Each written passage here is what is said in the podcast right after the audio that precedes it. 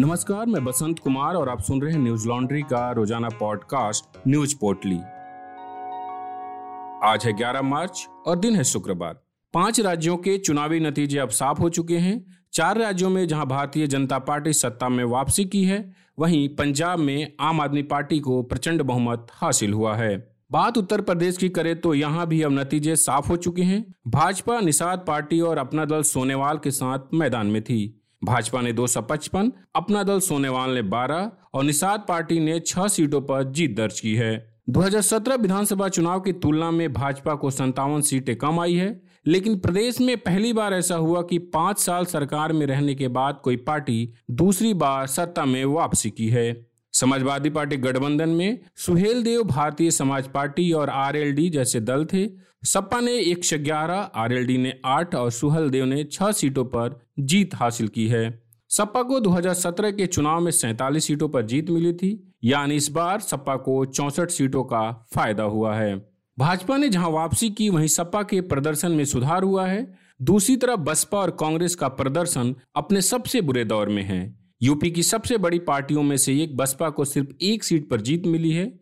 2017 की तुलना में उसका मत प्रतिशत 10 प्रतिशत से कम हुआ है। 2017 में बसपा का मत प्रतिशत 22 था, जो अब घटकर 12 रह गया है। बसपा की हार के बाद पार्टी प्रमुख मायावती ने मीडिया को संबोधित किया। उन्होंने कहा, इस बार चुनाव में मुसलमानों का वोट एक तरफा सपा की ओर जाता दिखा। ऐसे में मेरे अपने समाज को छोड़कर बड़ी संख्या में हिंदू समाज के लोगों ने भाजपा को वोट दिया, ताकि सपा का गुंडा राज न आ सके। कांग्रेस का वोट प्रतिशत करीब चार अंक गिरा है। पार्टी को दो सीटों पर जीत हासिल हुई है और इसके प्रदेश प्रमुख अजय कुमार लल्लो खुद चुनाव हार गए हैं। कांग्रेस के खराब प्रदर्शन पर प्रियंका गांधी ने ट्वीट कर कहा, लोकतंत्र में जनता का मत सर्वोपरि है। हमारे कार्यकर्ताओं और नेताओं ने मेहनत की, संगठन बनाया, जनता के मुद्दों पर संघर्ष किया, लेकिन हम अपनी मेहनत को वोट में तब्दील करने में कामयाब नहीं हुए। कांग्रेस पार्टी सकारात्मक एजेंडे पर चलकर उत्तर प्रदेश की बेहतरी एवं जनता की भलाई के लिए संघर्षशील विपक्ष का कर्तव्य ज़िम्मेदारी के साथ निभाती रहेगी। एक तरफ़ जहाँ भाजपा पूर्ण बहुमत से सत्ता में वापसी की है, वहीं योगी सरकार के कई मंत्रियों को हार का सामना करना पड़ा। योगी सरकार में नंबर दो रहे केशव प्रसाद मौर्य, चुनाव हार गए। कौसाम्बी के सिराथू विधानसभा क्षेत्र से चुनाव लड़ रहे मौर्य को समाजवादी पार्टी की पल्लवी पटेल ने सात हज़ार मतों से हरा दिया। चुनाव में हार के बाद केशव प्रसाद मौर्य ने कहा, सिराथू विधानसभा क्षेत्र की जनता के फैसले को विनम्रता पूर्वक स्वीकार करता हूँ। एक एक कार्यकर्ता के परिश्रम के लिए आभारी हूँ। जिन मतदाताओं ने वोट रूपी आशीर्वाद दिया, उनके प्रति कृतज्ञता ज्ञापित करता हूँ। उत्तर प्रदेश, पंजाब, गोवा, उत्तराखंड और मणिपुर में क्या रहे चुनावी नतीजे कौन हारा, कौन जीता किन मुद्दों का रहा असर इस पर डिटेल रिपोर्ट आप हमारी website Hindi dot news laundry dot com पर पढ़ सकते हैं इसके साथ ही न्यूज़ लॉन्ड्री का सेना प्रोजेक्ट खत्म हुआ। इस सेना प्रोजेक्ट को जिन लोगों ने सहयोग दिया, उनका शुक्रिया। आप अपना सहयोग न्यूज़ लॉन्ड्री के साथ बनाए रखें ताकि हम आप तक जमीनी हकीकत लाते रहें। पाँच राज्यों के चुनावी परिणाम आने के दूसरे दिन प्रधानमंत्री नरेंद्र मोदी गुजरात चुनाव को लेकर राज्य में पहुँच गए। दूसरी तरफ़ दिल्ली के मुख्यमंत्री अरविंद केजरीवाल ने एमसीडी चुनाव नहीं कराने को लेकर भाजपा पर सवाल खड़े किए हैं। आम आदमी पार्टी संयोजक अरविंद केजरीवाल ने भाजपा पर दिल्ली एमसीडी चुनाव को टालने का आरोप लगाया है। केजरीवाल ने एक प्रेस कॉन्फ्रेंस कर कहा 9 मार्च को दिल्ली चुनाव आयोग ने एक प्रेस इनविटेशन भेजा कि आज शाम पाँच बजे एमसीडी चुनाव की तारीखों का ऐलान करेगा। केंद्र सरकार ने चार बजे चुनाव आयोग को चिट्ठी लिखी कि हम दिल्ली के तीनों नगर निगमों को एक नगर निगम बनाने जा रहे हैं। चुनाव की घोषणा न की जाए। केजरीवाल ने कहा कि केंद्र ने एमसीडी का विलय पिछले सात आठ वर्षों में क्यों नहीं किया, जब वे सत्ता में थी। उनका मुख्य उद्देश्य तीनों निगमों का विलय नहीं, बल्कि चुनाव रद्द कराना है। केजरीवाल ने भाजपा पर आरोप लगाते हुए कहा कि लोग कह रहे हैं कि एमसीडी को एक करना तो बहाना है, मकसद चुनाव टालने का है। बीजेपी को लग रहा है कि अगर दिल्ली में अभी चुनाव होगा तो आम आदमी पार्टी की लहर है, बीजेपी चुनाव हार जाएगी। अभी तक दिल्ली की तीनों एमसीडी में भाजपा का कब्जा है ऐसा माना जा रहा है कि अप्रैल महीने में चुनाव होंगे, लेकिन अब यह टल गए हैं। पिछली बार दिल्ली एमसीडी के लिए 23 अप्रैल 2017 को चुनाव हुए थे। 26 अप्रैल को आए चुनावी परिणाम में भाजपा को जीत मिली थी। भाजपा ने एक सौ इक्यासी सीटों पर जीत हासिल की थी, जबकि आम आदमी पार्टी को उनचास सीटें और कांग्रेस को इकतीस सीटें हासिल हुई थी।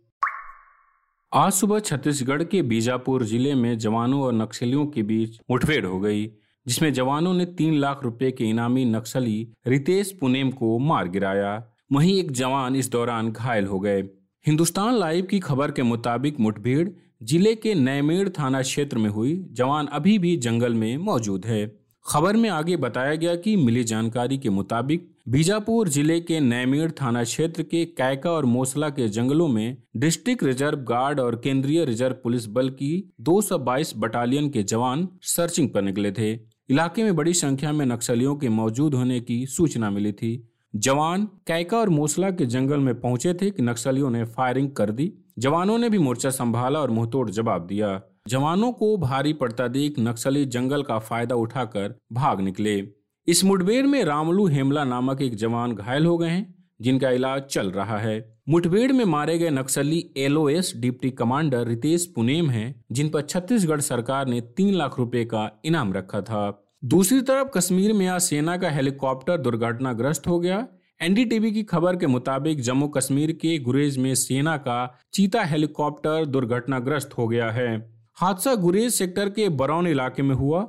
इस इलाके में इस समय भारी बर्फबारी हो रही है। पैदल और हेलीकॉप्टर से हादसे वाली जगह पर पहुँचने की कोशिश की जा रही है। सूत्रों के मुताबिक पायलट सुरक्षित है।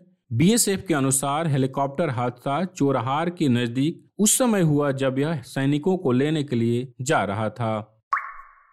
भारतीय प्रतिभूति एवं विनियम बोर्ड सेबी ने 25 चोककर्ता व्यक्तियों की सूची जारी की है, जिनका कोई सुराग नहीं मिल रहा है। गुरुवार को सेबी ने लिस्ट जारी की। पीटीआई की खबर के मुताबिक इन चोककर्ताओं ने न तो निवेशकों का पैसा लौटाया और न ही उसकी तरफ़ से लगाए गए जुर्माने को भरा था। सेबी ने अपनी वेबसाइट पर संपर्क से दूर चूककर्ताओं का ब्यौरा देते हुए कहा कि उसके वसूली अधिकारी ने इन व्यक्तियों के खिलाफ वसूली का प्रमाण पत्र जारी कर दिया है, लेकिन इन चूककर्ताओं को उनकी आखिरी ज्ञात पते पर नोटिस दिए नहीं जा सके। सेबी की तरफ़ से जारी सूची में कन्हैयालाल जोशी, चेतन मेहता, मुकुंद यदु जमाले अंकित के अग्रवाल, जयेश शाह, सुरेश कुमार पीजैन, प्रवीण वशिष्ठ, राजेश तुकाराम दाम्बरे जयेश कुमार शाह दया भाई जी पटेल दलसुख भाई डी पटेल बिठल भाई वी गाजेरा के नाम शामिल हैं। इसके अलावा इस सूची में कई और नाम शामिल है। लिस्ट जारी करते हुए सेबी ने कहा कि वसूली की ये नोटिस जुलाई 2014 से लेकर जनवरी 2022 के दौरान जारी किए गए थे। सेबी ने कहा कि उसके वसूली अधिकारी से चोकरता ईमेल या पत्र के ज़रिए 24 मार्च 2022 तक संपर्क कर सकते हैं। यूक्रेन पर रूसी हमले के 16 दिन हो गए। हालाँकि ऐसा कोई आसार नज़र नहीं आ रहा कि दोनों देशों के बीच कब शांति कायम होगी। रूस लगातार यूक्रेन के अलग अलग शहरों पर हमला कर रहा है। बीते दिनों रूस ने यूक्रेन के मारियूपोल में एक मैटरनिटी अस्पताल पर हवाई हमला किया। बीबीसी की खबर के मुताबिक रूस के इस हमले को यूक्रेन के राष्ट्रपति जेलेंस्की ने नरसंहार बताया है।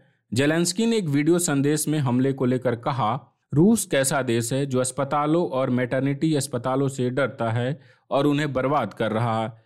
क्या मैटर्निटी अस्पताल में किसी ने रूसी अधिकारियों से दुर्व्यवहार किया था? रूसी घुसपैठिए जो कुछ भी मारियो पोल में कर रहे हैं वह अत्याचार की भी हदें पार कर चुका है। यूक्रेनियों का नरसंहार किया जा रहा है। मारियूपोल में अभी भी रूसी हमले जारी है, अमर उजाला ने मीडिया रिपोर्ट्स के हवाले से बताया। यहाँ हर आधे घंटे पर रूस बम बरसा रहा है। शहर के मेयर ने आरोप लगाया कि रूसी सैनिकों द्वारा प्रतिबंधित हथियारों का इस्तेमाल किया जा रहा है।